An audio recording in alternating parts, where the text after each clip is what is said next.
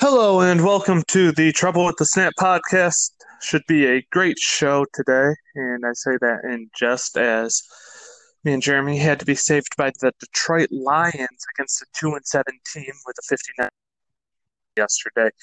Um, in order to save our football weekend to some extent, another week of just lousy performances by both the Spartans and the Wolverines, and a couple quarterback issues as well. Um, one of them, though, look, we saw it coming. The writing was on the wall after uh, during the course of the Iowa game, rather. Um, you know, we started to realize where, look, maybe the Michigan game was the outlier in regards to Rocky Lombardi's performance. Yeah, I, am to be honest, I, I'm a little surprised how poor it's become uh, at the rate it has. Like it's just happened so fast where he struggled, and you know the Iowa game was a little shocking how bad he played, and then really just came back and played just as bad. Um, it's just not working. Um, after a few games in a row, and you see kind of the same things, you realize something's missing there. And and I do think Payton Thorne when he came in, there's a couple things that I thought he did really well um, obviously, Indiana is a pretty solid defense. I think it was going to be hard no matter who was in for Michigan State. Um, but I, will tell you, I, I, just think that both schools are in the same predicament. It, it's at this point, Tyler, it's got to be a situation. If you're the coaching staff, you say, we're just going to play the guys that are playing better because right now our season is practically over. We're not going to win anything.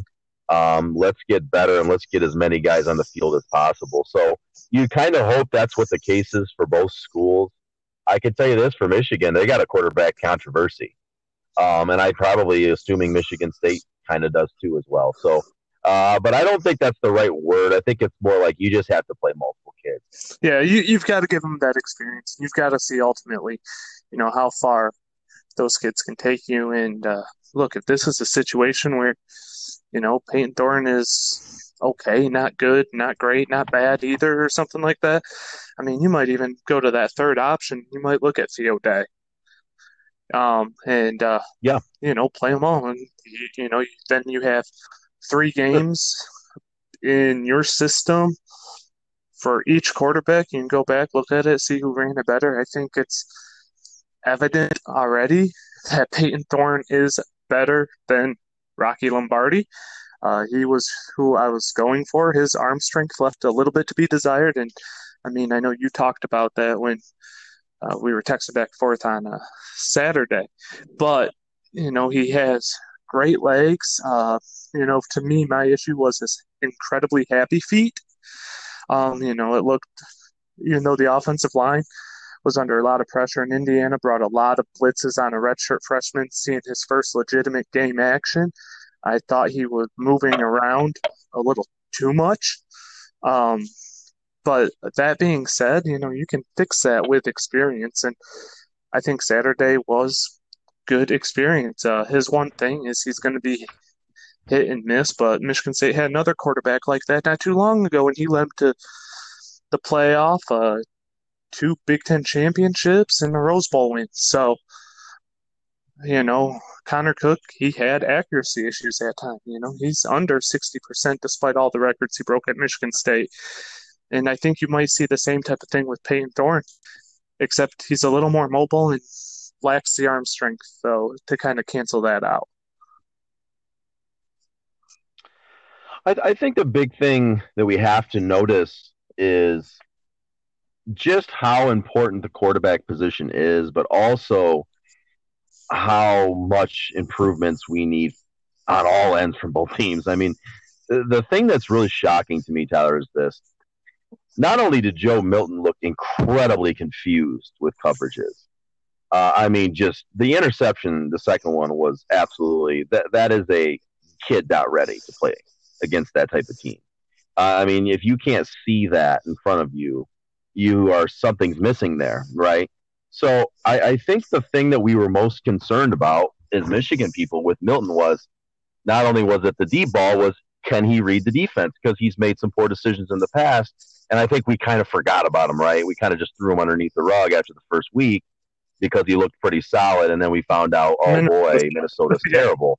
Uh, so so the thing about and then you then you look at the next game and they're playing a Michigan State team who is just not very good either. And he had a couple coverage things that was thrown at him with zone coverage and he had a hard time with it. I think that should have told us right away like this is a kid that is really struggling with certain coverages and uh, he's either got to tuck in and run right away or he's got to make you know the deep ball more available and he has to have more touch on it. Cade McNamara came in and that was the first time, Tyler, I've seen a quarterback in Michigan in years throw a beautiful deep ball.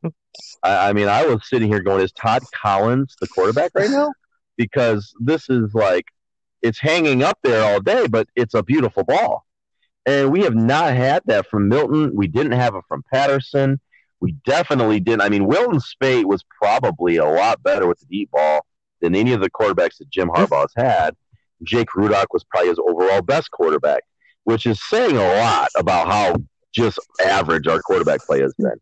But the problem isn't just quarterback, it's a lot of things. And Michigan can't tackle, they can't block, they can't get off the ball. And anytime they lose a good, significant player, they do not have the depth right now. And they did not have Aidan Hutchinson, Kwity Paye, and God, it really showed. I mean, it was it was brutal Saturday. Well, I mean, you talked about brutal. Michigan State's defense, and you used the word average, I believe. Um, you know, they gave up 24 points to Indiana. That being said, Indiana's a really good offense. And you look at the turnovers that led to those points. Like, it's not all on the defense. And like I said, I think there's some bright spots there. Um, unfortunately, the two biggest bright spots so far this season have been Naquan Jones and Antjuan Simmons, and both of those guys are, you know, destined for the NFL next year. But um, you know, I think there's still some quality use there.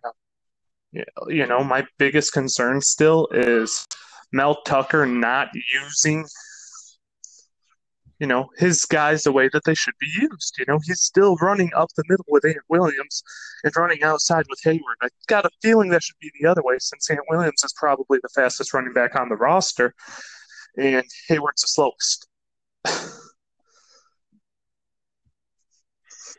Yeah, I mean, gosh, where to begin with Michigan State? I think it's it's just like Michigan. There's just so many things they have to be better at. I think defensively, there was a couple things that they took advantage of. I thought the secondary did well at times. Obviously, Fryfogle went nuts, but uh, you know, Shakur Brown with yeah, he did miss, he did miss that one and, he turned around that, a little you know, too late.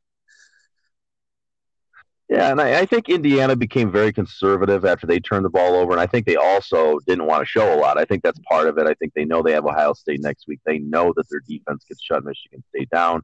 I mean, they were up twenty four nothing at half, so uh, a good second half by Michigan State to keep them in check and not allow them to score. And, and I think that uh, that that's a huge plus, you know, and something you can build on. Of course, you got to have something positive. Um, and, and for going back to Michigan, I mean, there's no positive. I mean, I think Jim Harbaugh's post game pretty much nails it. I mean, he, even he is the one who likes to play little mind games. He didn't play no mind games after this one. This was a thorough butt whooping. We have a lot of work to do, and about time, Jim, that you admitted it. Um, this is bad. This is bad for them. The good news for Michigan State is when you have a new coach and a lot of low expectations, you can say, let's just get better this year and learn. And then hopefully next year we're a much better team. You don't have that luxury at Michigan. They're expecting you to win. And that's just a bad, bad football team. I mean, it really is. I, Tyler, I would be shocked if they won this week. I mean, I really would. I think that team is just absolutely derailed. And uh, they don't know who their quarterback yeah, and that's going to be a big, big issue for them um, when you look at Michigan because of, you know, what Harbaugh came in with. You know, Harbaugh comes in with, you know, all of that hype and, you know, Hoke didn't work and Rich Rod didn't work. Well, this was labeled the guy. You know, there's not many people out there that can replace a guy like that, at least not with those expectations. And I mean, I think what Michigan fans need to realize now is this is going to be a slow build. And, you know, maybe we'll talk a little bit more about this as uh, the week progresses, um, you know, Michigan State obviously may or may not have a game with Maryland, pending uh, the COVID situation out in out on the East Coast. But uh, yeah. yeah, we'll uh, talk about that. You wanted to get well. Let me let me add something real quick to what you said. It's a slow build. I have to add this. That, that that's not fully correct. This, this is not a program that is a slow build. They have a lot of talent, and, this is not a program where no matter who the coach is that comes in, like oh, it's starting over, guys. No, this is different. This is not Rich Rod, Brady Hoke for you know eight years or seven years of bad football or bad culture. Um, this is a guy who did have a good culture. Jim Harbaugh ran a good football program. Um, you know, they've had some really good players. They've had some solid seasons. This is a terrible team, and, and you know it. I think, to be honest, Tyler, I can't believe I'm going to say this, but I think you got two options. You get rid of him now, or you say we're going to give this guy a chance, like Notre Dame did with Brian Kelly. This is just a weird year. You know, he you know he's won a lot of games here. And we just expect over the next three or four years he'll still be really, really good, and we'll win ten games again. And and you know this was just a weird year. It's COVID, and you know, hey, make all the excuses you want. Brian Kelly, since that bad four and eight season, Tyler is, I believe, forty and six. If you want to look at a program that's just like you with expectations and hype, it's Notre Dame, and they said we're going to stick with Brian Kelly. Brian Kelly was on the hot seat, Tyler. Mm-hmm. You know how it goes over there yeah. for like ever. I mean, they wanted him gone every year. So you got a choice to make, and I think you got to make it now. You either extend him this year, or you say we're going and, a different uh, route. Like, I said, uh, we'll we'll talk a little bit more in regards to football. You know, there's only so much recapping you can do when your teams get destroyed week after week. It becomes really difficult to you know, find new stuff to complain about. You know, I've talked about the quarterbacks for a while. I've talked about him all summer. I said Payton Thorne was the guy. He kind of looks like he is. Um, you know, Mel Tucker's not using his players correctly. I said that after week one. And so there's a lot of, uh, you know, it's, you know, the same thing over and over. You're beating a dead horse in both programs right now, dead in the water. Yeah. Um, you want to talk some basketball? And huge news out of the NCAA uh, the tournament may be held solely in Indianapolis, creating a bubble with all uh, 68 teams. I'm honestly curious how that would work out, just given uh, facilities. Yeah. Um, you know, you cannot. There's a reason they space them all out, you know, and so I'm really interested to see how that's going to end up playing out. Um, but like relating more to these schools, this this is what I'm excited about. I know I told you we would talk draft, but this this has me really optimistic about this season for Michigan State. Josh Langford was named a starter for the Spartans. And look, after everything he's been through over the last year and a half, like this tells me that he's back to or close to the level that he was playing at when he was averaging 16 a game before he finally went down and was a you know, a mid-season all-American level type player. And with guys like Gabe Brown, who's also fighting for a, uh, you know, more play at that position, who has that potential, that length, can shoot the lights out. Look, I think this is huge for Tom Izzo, and what to me is a to what Michigan State fans have kind of come accustomed to with basketball is okay, you know what, this year's not really going to be it, but you know what, next year when we get these players, you know, they kind of consider this a rebuilding year, more or less just to get them to a championship level. Look, uh, th- this is a huge step forward.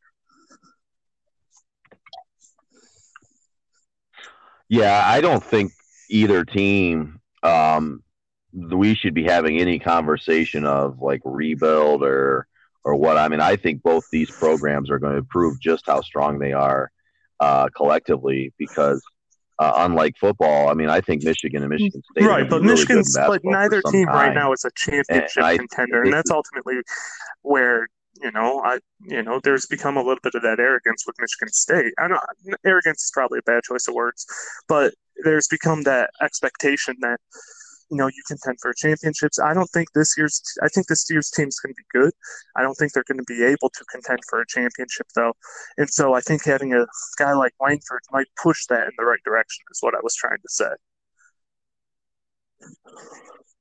Yeah, no, I, I just think it's going to come down to what we talked about before. If Rocket Watts can can step in and, and play a, a large role at point guard as far as leadership wise as a young sophomore, I think they'll be just fine. I think they'll be exactly where they were. I think Tillman losing him is going to be huge because he was really, really becoming a, a focal point last year and, and he could dominate the game at times. So I think that would be a huge loss. But I just think that Tom has done so well with teams that are maybe a little underappreciated. I think this team could be just like that. A lot of his teams.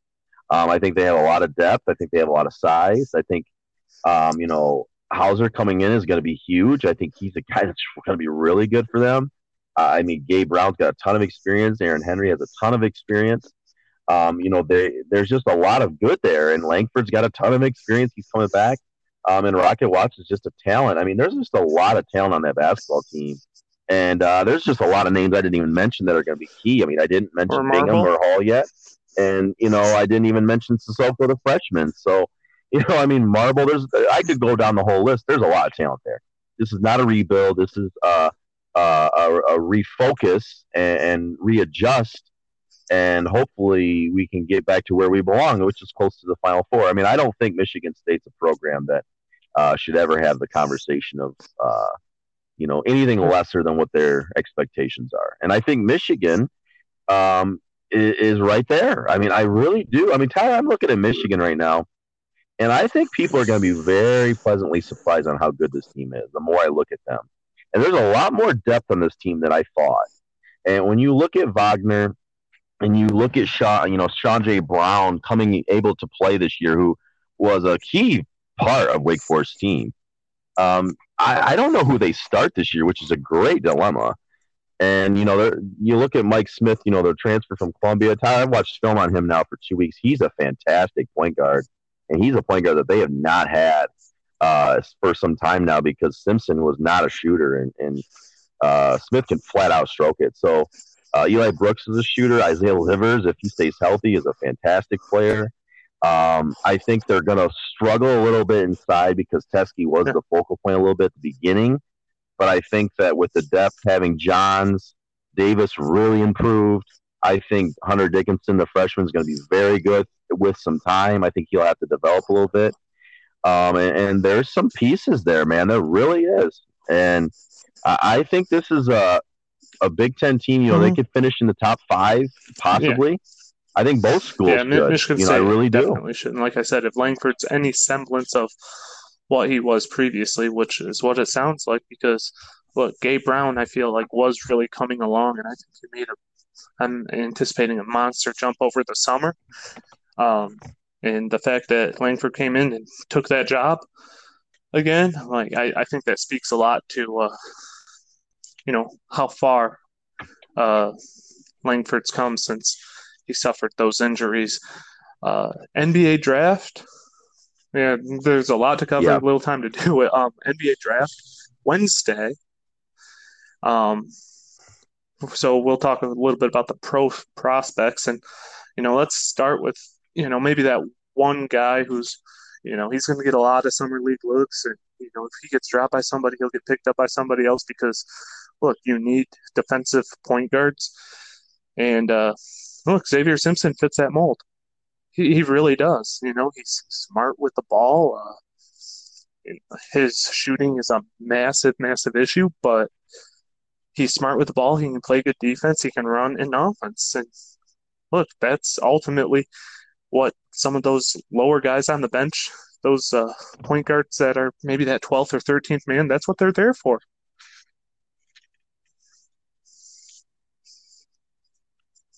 So you you mentioned yeah, Simpson. Sorry, about, uh, you. Is that what you were prospects. talking about? Yeah. Oh, I, I don't. I can't imagine him being right. drafted. I mean, I can see him definitely getting uh, an opportunity to, um, you know, playing some summer league stuff. You know, next year. Or, well, actually, that's not how it will go because this year, uh, I can see a, a G League opportunity though coming in, and you know, maybe he gets called up because he's playing well. Um, very good player. I think he is going to probably be uh, missed in a lot of ways even this year because of his defense and playmaking ability for Michigan.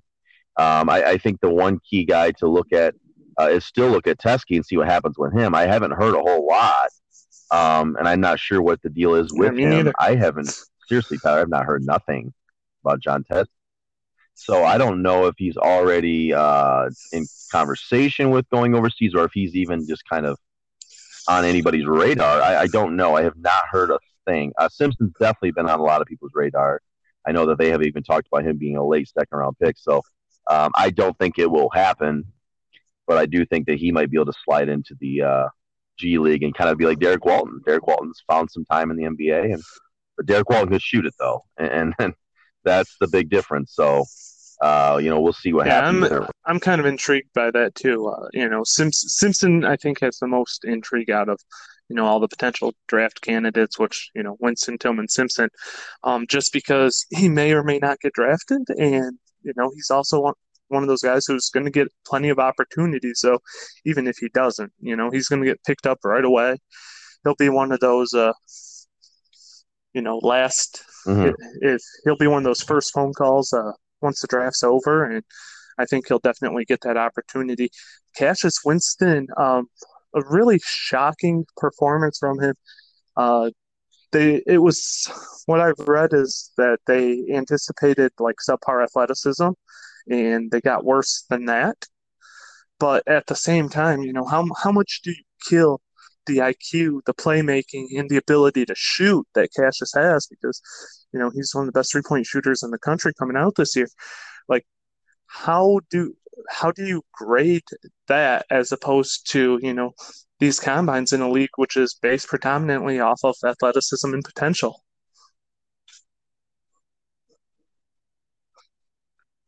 Yeah, I, I think it's just one of those leagues where they're they're always going to judge guys with the uh, if they're lacking in some sort of athleticism, and I think that's what's going to hurt them.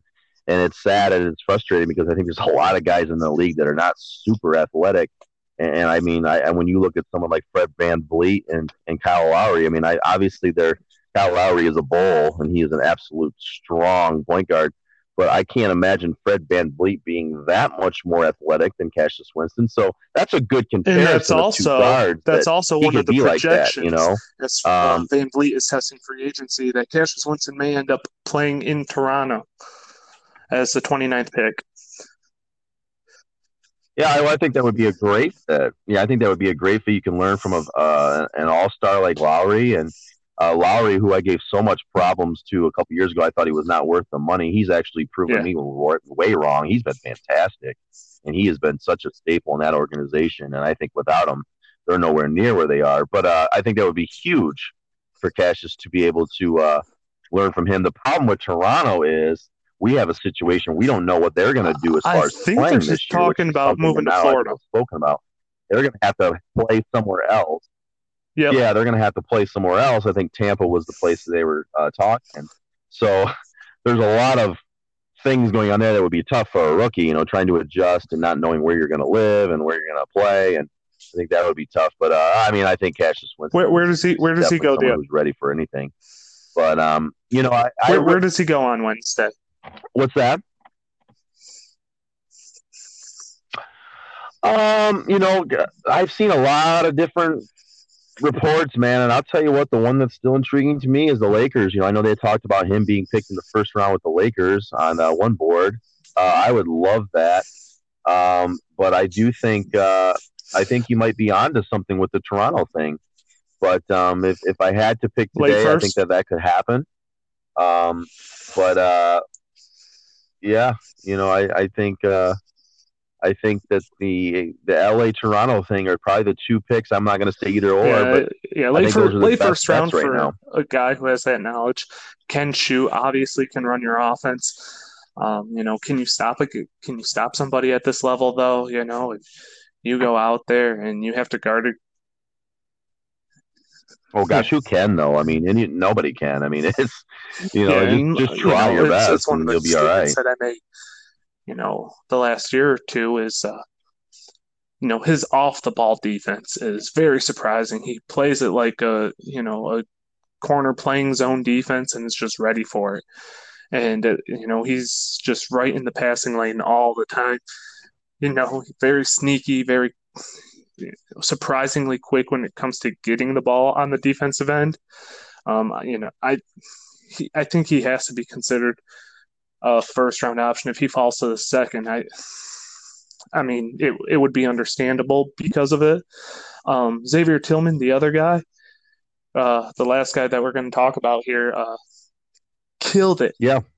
In regard to uh, the NBA combines three point uh, shooting measures and was just absolutely lights out. Obviously, we know what he can do on yeah. defense. His shot was going to be a big issue, and he I think it was the second best numbers out of anybody. Xavier Tillman, I think, is going to creep up, and I think he's going to end up in the twenties.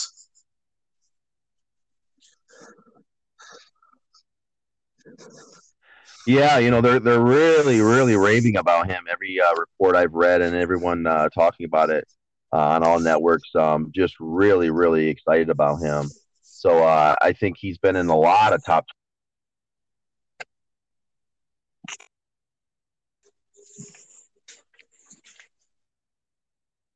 I think for a second we're gonna wait for him to come back in, but uh, yeah, Till, Tillman's defense, obviously, you know, he, regards to a playmaker, um, you know, I, I said the other day, last time we talked basketball, that Hauser gives the uh, offense a little bit more versatility. That said, you know, Tillman did lead all uh, Big Ten bigs in assists. Michigan State's all-time block shots leader. Really good anticipation. Um, you know, not someone you want to give the green light to, but he's a shooter who other teams are may have to start respecting.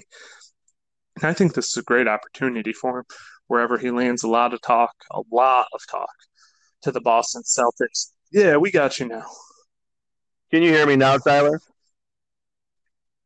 Okay, no, I was just reading some of the board. Uh, I was talking. I guess you didn't hear me. So real quickly, I, he's in a lot of top twenties with some people. He's also uh, early second round in a lot.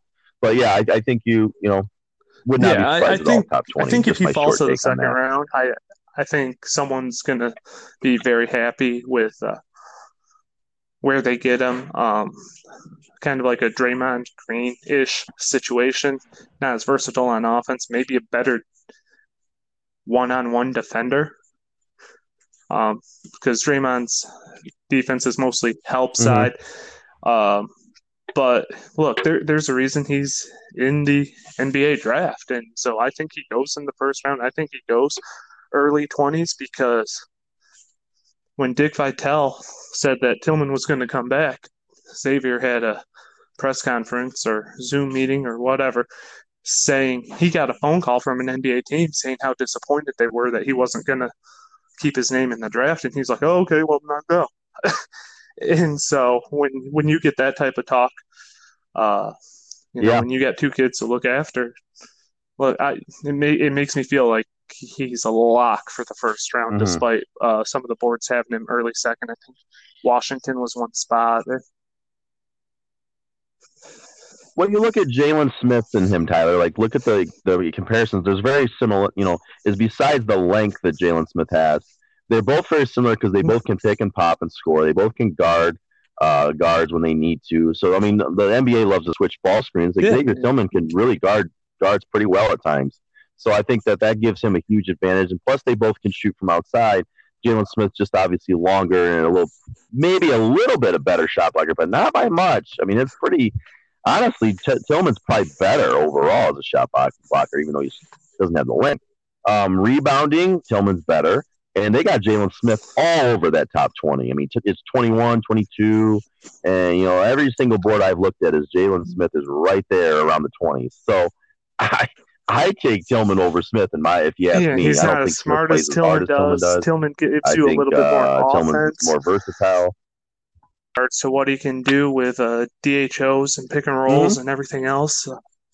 yeah, I mean yeah, he's outplayed him. Yeah, and Tillman's I think you know this goes back to what we said about the athleticism, and that's why I think Smith is as high as he is. What Tillman uh, doesn't have in the athleticism, you know, kind of like a Cassius Winston thing, he makes up for in IQ, but he's also got that athleticism. You look at him shut down Lamar Stevens. Oh well, Stevens was a power forward. No, Stevens is a shooting guard at this level. You know, he's a shooting guard. Yeah, oh, yeah he's a he's a power forward. He's a in the Big power forward in the Big guard. He's Yeah, a shooting guard. And he just Maybe locked him right down. a small forward in the NBA, and Tillman shut him down. Yeah, He's PJ Tucker. I mean, that's PJ Tucker. You got to guard him outside, and you and you're in a difficult position because the guy's a little stronger than you're capable. yeah. I mean, PJ Tucker and Stevens are exactly the same player. You know, Stevens is a little more, you know, crafty, but they're both strong and undersized. and Tillman destroyed and, him. you know, but they're pretty quick at times. So I thought Tillman locked him up. He locked him right up. You know, I mean, that says all you need to know about Yep, him. I mean, uh, he can guard we'll get to see where they all and land on Wednesday, but we are going to get going here. Uh, we'll preview the games weekends if Michigan State even has one, especially um, as we get closer to uh, Saturday's action. But uh, you know, if Michigan State doesn't play, Ohio State, Indiana for the Big Ten East lead, as weird as it is to say. But that does it for us here on the with Snap podcast. Yeah, it will be much more gratifying to watch that game than Michigan. I can tell you that much. Rutgers, Michigan. I don't think I'll even tune in. I've I've done my best to still tune in just for the show. If it wasn't for this show and, and the uh, amazingness we'll, we'll of it, there's no way I can watch that. closer. Um, and the, we'll also uh, evaluate where everybody landed, where Simpson signed, where Winston and Tillman both got drafted. Uh, Tillman, I forget, you know, early to mid twenties. Uh, Winston probably early second round. Simpson will be one of the first phone calls after the draft off the board. But that does it for Jeremy Fowler. I'm Tyler Hayward. This is the Trouble with the Snap podcast.